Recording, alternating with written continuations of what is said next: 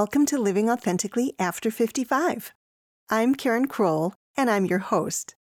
Last week, we talked about the good, the bad, and the ugly that we have in our lives, and hopefully you took time out to do the exercise. This week, for our motivation for momentum, let's take another step toward discovering our authentic self. We usually have a generic idea of how we think other people view us and how we view ourselves. But there are a lot of words to describe character traits that we just don't think of on a day to day basis. But whether we're aware of them in our lives or not, these character traits really do define who we are, how we react, and they affect our decisions and our quality of life. I'm going to jump right into the action steps. For this week, you'll want to print off the exercise sheet for this episode. It's available on my website or under the File tab in the Facebook group. The links are in the podcast description if you need them. You'll actually be using this sheet for the next two weeks.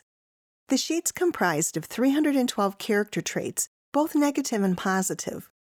As you do the exercise, you may come up with your own words that aren't on the sheet, and that's just fine. Go ahead and add them either on the bottom of the page or the back of the page.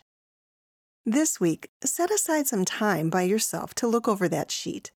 Circle any words that you believe are your negative traits, and using a yellow highlighter, highlight those words that you believe are the positive traits that you possess.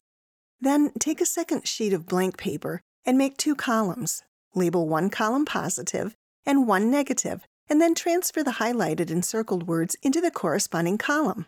If you don't have a highlighter, you can put a plus by your positives and a minus by your negatives, and then transfer them to the corresponding categories. The important thing to remember is some character traits can be initially looked at as being negative, but they can be turned around and used in a positive way. Look through the words you've listed in your negative column and circle any words that you feel you could turn into a positive. Also, look for the negative character traits that may have similarities and see if there's any common triggers. For instance, maybe you circled angry and hateful. Try to narrow down what makes you angry and hateful. What's the trigger?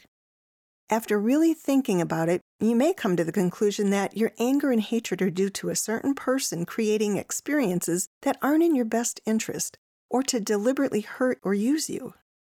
If that's the case, you can turn this around to a positive by eliminating that person from your life and then using those traits as a positive by letting them signal and warn you in the future that someone or something is triggering you that needs to be addressed or even eliminated from your life, rather than letting the anger take over who you are.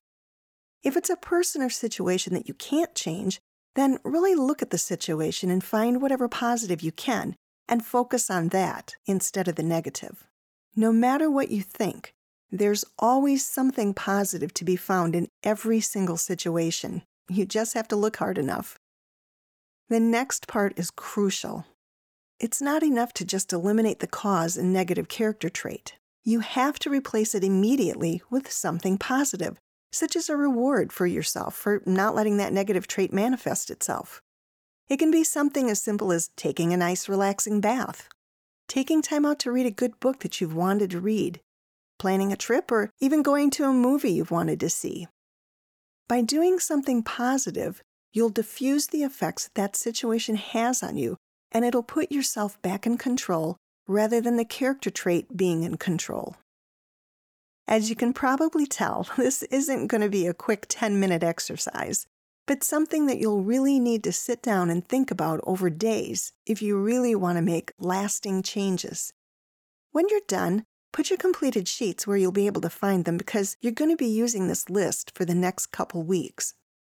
As you look over the list of words, think of how they relate to your physical appearance, how you relate to others, your personality, how you perform daily tasks, mental functioning, and even your sexuality.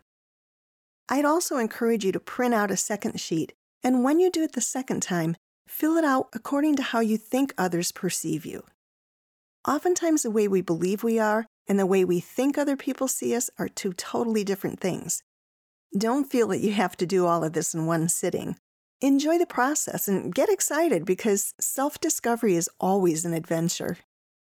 If you have any questions, be sure to check out the Facebook group and either send me a private message or post a comment on the page. Print out the exercise, get in a comfy chair, and have a great week.